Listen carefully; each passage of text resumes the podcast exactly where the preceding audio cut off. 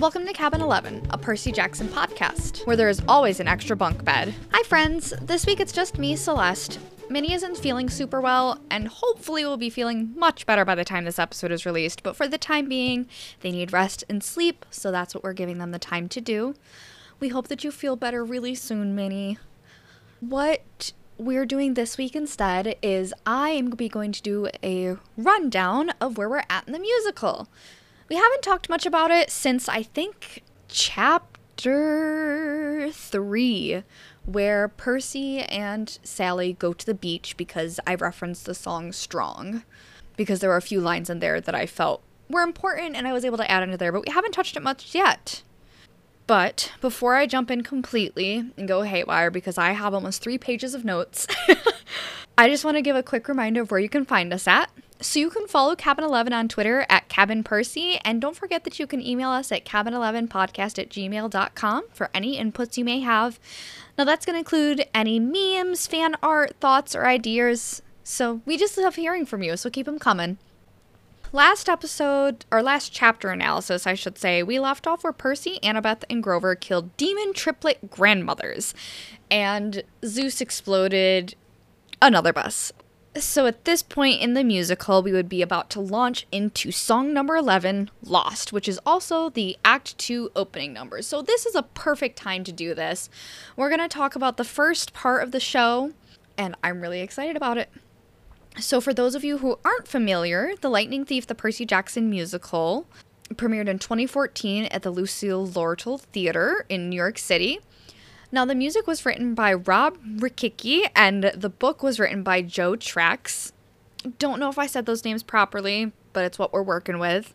After receiving two off Broadway ones, off Broadway ones, off Broadway runs and two national tours, the Lightning Thief musical received a 16 week limited run on Broadway, which I was super lucky to be able to attend. I got to see the show in December of 2019, and it was phenomenal. Chris McCarrell was Percy, Joel Javier, I think is his full name. Pronunciation again, I apologize. Played Grover, and Kristin Stokes was the beautiful, wonderful, amazingly talented Annabeth. I hope one day to be able to see the show again, and hopefully Minnie will get the opportunity to see the show. Fingers crossed. And not long after the show on Broadway closed, they actually announced a 2020 tour we all know what happened with that. Earlier this year, or not even earlier this year, just a couple months ago, uh, they did a one hour production in New York City again, which, from my understanding, went over fairly well. It was developed with new costume designs and just a shortened, more accessible version. Not quite a youth version, but not like a kid's version. I don't know. I didn't really understand what the whole concept was. It seemed like it was more built to just be like a one act production. Easier for small communities to be able to put on and still be able to perform their maybe favorite show. With that being said, I'm going to jump right into the analysis. I'm hoping to keep this episode around like 10 15 minutes, so it's definitely a shorter one. But I'm super excited about it, and I hope you guys are ready for it too. This musical follows the story of my personal favorite demigod. I was going to put everybody's personal favorite demigod, but I feel like with the release of Moana a couple years ago, some people might say Maui's their favorite demigod, so whatever. It's just what I went with. But it follows his journey through the Lightning Thief book. I wrote up a summary at this point in the show, and I actually just want to share a little snippet really quick. The show premiered in 2014, and I would have been a sophomore in high school. And I remember being on Twitter one day and seeing a tweet by Persephone, and it was a interview and she was talking about how her daughter was really, really excited for her, but also told her that she better not mess it up because Percy Jackson was her favorite book. And I think that that's really wholesome that they were using actors who, just by luck, had people in their family who already had an attachment to this show. So I think that that's a really good place to start by having people who are familiar with the production. Kristin Stokes was Annabeth right off the gate and worked on the show for six years. And in the last performance that they had on Broadway, she actually changed a line that I'm going to talk about a little bit later. from five years to six years, and it was very emotional, and I wish I'd been in the audience. So, the show opens with prologue slash expelled. This number follows Percy through his experience at the museum, going through his battle with Mrs. Dodds, realizing that something weird is going on, but nobody believing him, and you called it being expelled. Percy really struggles with this as he's getting ready to go home. He feels that nobody wants him around. Mr. Brunner told him that maybe it's for the best. Grover's acting weird. And Percy just feels a little trapped. Um, he kind of opens up to his mom without telling her what exactly is going on. She surprises him with a trip to Montauk, where they love to go, but his father, well, stepfather, very important, stepfather, Gabe, did not want them to go when they get to the beach, Percy's talking more and more about his insecurities, saying how he just wishes that he was normal, that he wishes he didn't keep putting his mother in these positions, and he just feels like he's negatively impacting the people around him. And I personally can absolutely understand how that feels. And Sally responds really well with the most gorgeous song, Strong. Sally is telling Percy to be strong, that he doesn't have to be society's norm to be a good kid or even to be someone worthwhile. But she's also making sure he's heard and that being special isn't a bad thing. But it is time to address this because time is running out. She's not oblivious to what's going on. Sally knew that this was coming and she knew that it was time for him to go to camp. And I think that that's why she planned this trip to Montauk because I have a feeling that Percy was going to end up at Camp Half Blood one way or another this summer. And Sally was scared that he was going to be a year round camper and she would never see him again. After this song, uh, Grover shows up. And as we know in the book, when Grover shows up, that means he's being pursued by the Minotaur. The next song that we go into is the Minotaur slash the Weirdest Dream. So this is the Sa- Minotaur versus Sally, Percy, and Grover.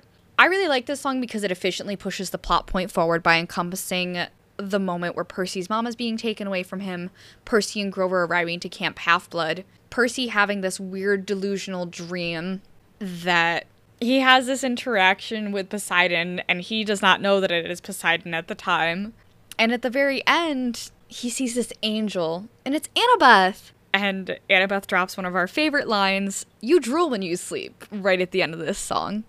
Percy wakes up. He is introduced to Annabeth and one of our next characters, Mr. D. Mr. D is introduced with the song Another Terrible Day. This production definitely focuses on using Dionysus as a comedy character. Um, I do feel that his comedy is especially geared towards young children. It's very physical. Um, it's the same actor who plays Grover, and it's a complete 180. It dramatizes his experiences with being one of the main adults running camp.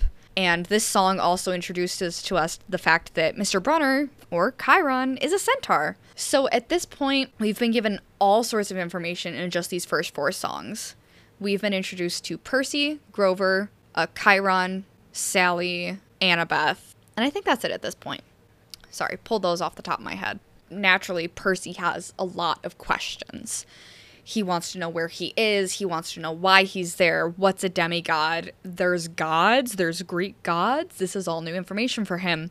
And Chiron tries really hard to instill the message of faith to Percy through the song Their Sign. He's encouraging Percy to be patient, that when his father is ready, he will claim him, and then he can feel whole, I guess, is the best way to describe it. But Percy wants none of that. He wants immediate answers. He wants that instant gratification. And he pops off with one of my personal favorite lyrical moments in this show. And I'm going to read it. So if my dad's a god, I'd like to know which one which one. He's got a lot to answer for. He showed no sign that he ever existed, no sign that he might actually care. My mom raised me all on her lonesome. When I would reach out, no one else would be there. I want my birthday cards and fishing trips, child support, and homework tips. Don't mean to whimper or whine. The guy didn't need to be dad of the year, but it's clear he could have shown us a sign.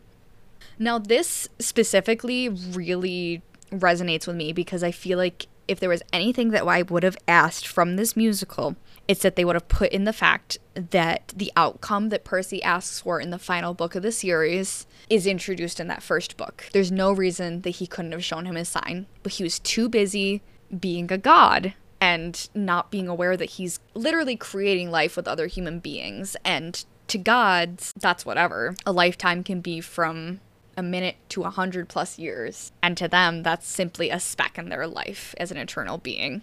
In this song, Luke comes to Percy's aid and tells him that it doesn't matter who his parents who his parent is, and as long as they have each other, they'll be okay. Which I love that and it's so wholesome. Even though I know that there are underlying tones it's fine. So finally, we meet Clarisse. Put You in Your Place allows the dynamic of the different cabins to really show through, and Annabeth is shown in her true glory. The goddess of wisdom and knowledge would have always had a Battledy straddle. Especially a bat- Battledy straddle. That's a new one. A battle strategy.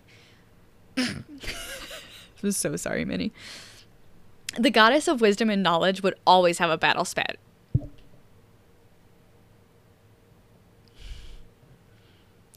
The goddess of wisdom and knowledge would always have a battle strategy, especially for capture the flag.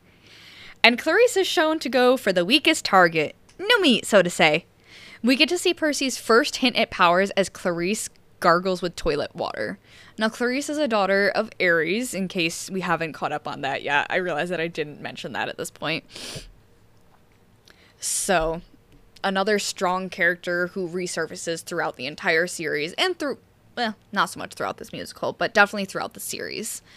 After the excitement of Capture the Flag, the campers gather around their campfire to talk about their godly parents, as one does at the end of their night in Camp Half Blood. We learn through the song that many of the campers feel slighted by their parents, a daughter of Demeter complains about getting a fern for her 16th birthday while she watches all of her mortal friends receive cars. A daughter of Aphrodite frustrated that mom waits up for her after dates to only flirt with her date. And of course, Grover, who looks up to Pan, disappeared. And well, Chiron's father is Kronos. So he wins as having the worst dad, which, ironically enough, Luke says the line, Chiron wins. Percy has a heartfelt moment in this song where he's asked about his parents and he starts to sing about Sally. The line goes My mom was named Sally. She loved scary movies and food that was blue before he got cut off. And the past tense of this moment truly breaks my heart because I believe in the show it's portrayed to have taken place all in the same day. So Percy's really going through it. After this song, there's a bit of dialogue and acting that goes on, as does so in musicals. and he is claimed, and at this point, he is told that he must do this quest or leave camp, which is extremely different than in the books, as we know.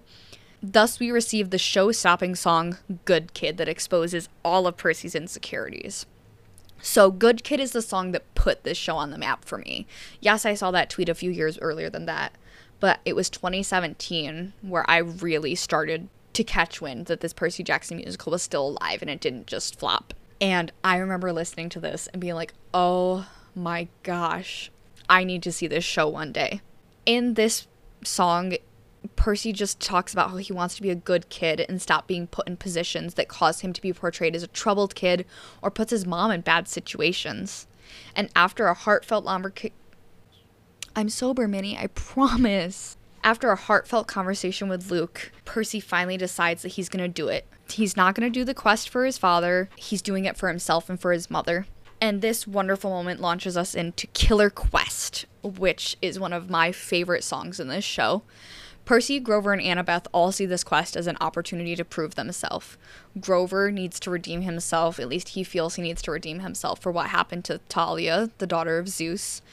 And Annabeth is just ready to prove herself to her mom and making sure that her five years at camp haven't gone to waste. So this particular line is definitely within my top five, and it's Annabeth when she comes to Percy and she says, You need me too, seaweed brain. And she says, Five long years stuck at camp, underneath Athena's lockdown clamp. Been waiting for the chance to prove I'm champ.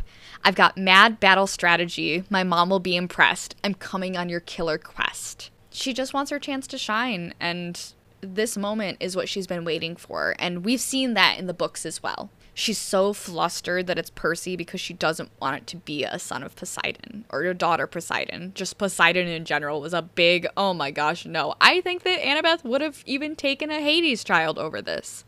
That brings us through the entire first act of The Lightning Thief. and it kind of relates to where we're at. So that was super good timing that we really didn't plan. If you guys liked this, I can potentially do a second one once we're done with the book to talk about the book in the second half. Sorry, the musical and the book in the second half. And maybe we can potentially bring in some friends to talk about it a little bit more in depth. I have a very rich theater background, and I'm sure that I have a handful of friends who would love to discuss this topic. So I just wanted to remind you once more that you can follow Cabin 11 on Twitter at Cabin Percy and email us at cabin11podcast at gmail.com. We're so grateful for the fact that every week we post an episode. We even just get a couple of listens. So don't be afraid to share us with your Percy Jackson loving friends and even your podcast loving friends. Thank you so much, guys. Have a good one.